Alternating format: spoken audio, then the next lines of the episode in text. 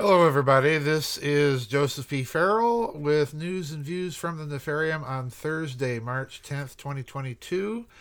Let me take care of the housekeeping items first of all. Um, please remember tomorrow we do have the short format vid chat that will be at 3 p.m. U.S. Central Time. Please get all of your questions and comments posted by tonight, no later than 10 p.m. U.S. Central Time. Now, everybody's asking about the Ukraine. What do I think is going to go on? Uh, do I think, pardon me, that it's going to lead to World War II, or pardon me, World War III?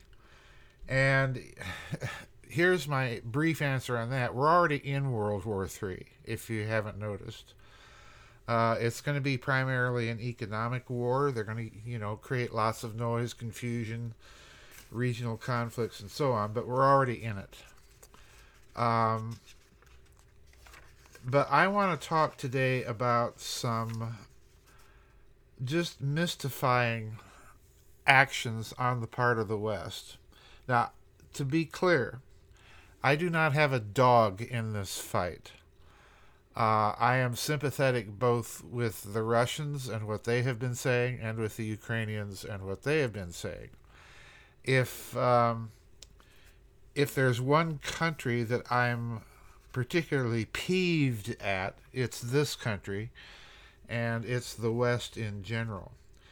Uh, we're watching a foreign policy disaster uh, we're, you know, our calls to Saudi Arabia are not being returned. We're trying to, after years of uh, panning and and trying to overthrow the regime in Venezuela. Now all of a sudden we want to buy oil from them, and it's a very simple thing, Mr. Biden. Reverse your policy on drilling in this country. Of course, that would mean admitting that you were wrong, and we can't have that, can we? But there's some interesting things going on in Russia right now. And I want to talk about some of them, not the least of which, and in my opinion, the most serious recently, is this announcement that they have discovered biological warfare laboratories in the Ukraine. Now, I'm not at all surprised at that, and recently this has been admitted by the American government to a certain extent. But I want to read you something that appeared on the Saker's website from um, a Russian general who is itemizing or summarizing the kinds of research that they have discovered. But first, I want to start with an interesting article that appeared over at Zero Hedge titled Russia Proposes Nationalizing Foreign Owned Factories That Shut Down Operations. And uh, the first four paragraphs here say it all. Quote Dozens of Western companies have fled Russia in recent days, abandoning inventory, property, and investments worth billions and now sitting idle. Russia has a solution for how to deal with that. A senior member of Russia's ruling party has proposed nationalizing foreign owned factories that shut down operations in the country over the Ukrainian invasion. Toyota, Nike, and IKEA are among the companies that have announced shutdowns of stores and factories in Russia in order to put pressure on the Kremlin to stop its invasion of the neighboring Ukraine. In a statement published on Monday evening on the United Russia website, the secretary of the ruling party's general council, Andrei Turchak, said that shutting operations was a war against the citizens of Russia. The statement mentioned Finnish privately owned food companies Fazer, Valio, and Paulig as the latest to, renounce, to announce closures in Russia. And you quote, United Russia proposes nationalizing production of plants that, of the companies that announced their exit and closure of production in Russia during the special operation in the Ukraine, unquote, Turchak said. Now, to me, that's very interesting because I expect that Russia's going to do this, and in doing so, Russia's letting us know that this is primarily an economic war. Uh, I think I think the Davos set has chosen the Ukraine and that particular hill to fight on and try and drive the entire world into their system. I don't, again, I don't think they'll be successful, but that's just me. But what's interesting here is that Russia is counterpunching in a way, and I'm going to talk uh, a little bit about sanctions too, is counterpunching in a way that is using precedents within Western law and practice against us. In this case, you're dealing with abandoned property. And if you abandon property, there is a um, there is a codicil, or if you will, a, a an aphorism of common law that if you abandon property, someone else can come in and take over that property and be responsible for it, and therefore claim the property. This happens in this country all the time when people lose their houses for not paying property tax if someone else pays the pays the tax on that property they effectively become the owners of that property so abandoned property is a very real thing and the russians appear to be set to act on it. And the same thing with sanctions. The sanctions regime if you if you look at it from that perspective of counterpunching the sanctions regime i don't think is going to work either.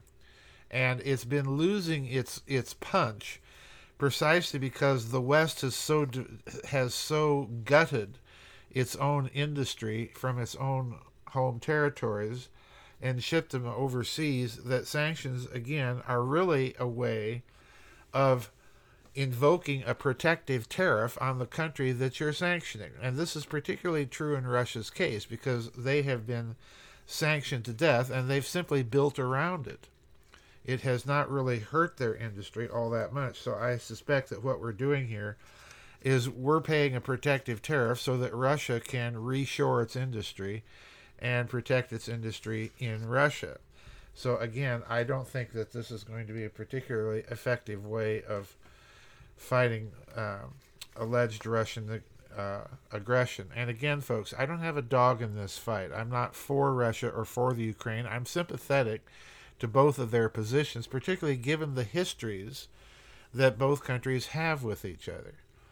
Uh, if there's if there's a dastard in the business, it's the USA, not the Ukraine, and not Russia. Now, here's a statement by, and this is over at the Saker's website. You can go over there and look at these articles at the Saker's website, but this is an extremely important one. This is titled A Statement by the Chief of the Nuclear, Biological, and Chemical Protection Troops of the Russian Federation Armed Forces, Lieutenant General Igor Kirillov. This was made uh, this month, just three days ago, March 7th, 2022, on biological programs. And I want to read a few paragraphs from this statement of uh, Lieutenant General Kirillov because the these biological labs have recently been confirmed by the United States, so at least their existence is confirmed. But here's what Kirillov says: "Quote: The Ministry of Defense of the Russian Federation has repeatedly drawn attention to the biological programs implemented by the Pentagon in the post-Soviet era, including the territory of the Ukraine that has a united chain." Of more than 30 biological laboratories divided into those for scientific research and those for sanitary epidemiological investigation. Now I'm skipping a couple of paragraphs here. For example, since 2021, the Pentagon has been carrying out the project called Diagnosis, Observation, and Prevention of Zoonotic Diseases in the Armed Forces of the Ukraine funded with $11.8 million. In 2020 to 2021, the German Ministry of Defense examined the Crimean Congo hemorrhagic fever, leptospirosis, meningitis, and hantaviruses. Let me repeat that, folks, because that one should uh, burst over your imagination like fireworks. In 2020 to 2021, the German Ministry of Defense examined Crimean Congo hemorrhagic fever, leptospirosis, meningitis, and hantaviruses, causative agents within the Ukrainian German Initiative for Biological Security on the external borders of the European Union. Under the pretext of testing agents for the treatment and prevention of coronavirus infection, a few thousand serum samples taken from the infected individuals that refer to the Slavic ethnicity have been transported from the Ukraine to Walter Reed Army Institute of Research. In other words, what we're doing is biological warfare. At the same time, the activity of the biological laboratories that, according to our data, has been intensified since 2014. And notice the date there. That's the date of what? Maidan. And the so called Ukrainian healthcare system reforming program implemented by the United States have led to an unmanageable increase of hazardous and economically important infections morbidity. Thus, there has been noted an increase, listen to this, folks, of rubella, diphtheria, and tuberculosis cases in the Ukraine. The incidence of measles has increased more than 100 times. The World Health Organization has declared the Ukraine a country with a high risk of poliomyelitis outbreak. We are considering that in the year of 2007, a strain of African swine fever with high contagiousness was constructed in the Georgian Biological Laboratory, which is subordinate to the Pentagon. And remember, folks, th- these stories about these biological labs emerged precisely surrounding the uh, Russian invasion of South Ossetia uh, back uh, a few years ago. So, in other words, this is not a new story. We're just hearing about it now in reference to the Ukraine. Anyway, to continue with General uh, Kirillov's statement, quote, its spread caused significant economic damage to a number of states, including the Ukraine and Poland, and excluded them from a number of pork exporters. Now, here's the final two paragraphs of this statement, and I hope you're listening very, very carefully here. Again, I'll link this for you, um, the, this uh, article at the Saker I'll link this for you. But these two paragraphs are, as far as I'm concerned, the real clincher here. That we are looking at biowarfare research labs and that the specific target we were interested in was people of Slavic descent, namely Ukrainians, Russians, Belarusians, Poles, and so on. Quote, the analysis of the acts of destruction shows that work was carried out with patho- pathogens of plague, anthrax, and brucellosis in the Lvov Biological Laboratory. Pathogens of diphtheria, salmonellosis, and dysentery in laboratories in Kharkov and Poltava. Here are some of them only in Lvov 232 containers with the causative agent of leptospirosis, 30 containers with tularemia, 10 with containers of brucellosis, 5 containers with plague were destroyed. In total, more than 320 containers. The nomenclature and excessive number of biopathogens indicate that the work was carried out within the framework of military biological programs. The curators from the Pentagon understand that if these collections get to Russia, experts to, to, to Russian experts, a fact of violation of the Convention of the Prohibition of Biological and Toxin Weapons by the Ukraine and the USA will most likely be confirmed. Let me read that statement one more time. The curators from the Pentagon understand that if these collections get to Russian experts, a fact of violation of the Convention on the Prohibition of Biological and Toxin Weapons by the Ukraine and the USA will most likely be confirmed.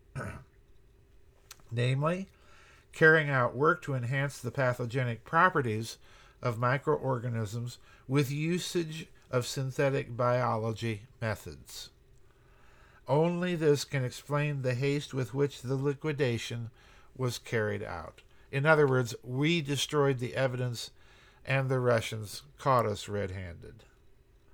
This is only a small part of the documents. We will continue the work and inform you. So, in other words, biowarfare being conducted, if you've listened carefully to this Russian general's statement uh, and connected the dots, biowarfare was being carried out, biowarfare research, and the target was specifically people of Slavic descent. And this research was being conducted in the Ukraine. So um, there's lots going on here at many levels. And one thing I want to point out to you, and I've mentioned this before, is the Ukraine also, you will recall, after the coup d'etat that overthrew a pro Russian government under Yankovych and has installed the current slew of various governments friendly to the United States and the West. Those governments approved the use of GMOs in the Ukraine. And you recall that Russia has not.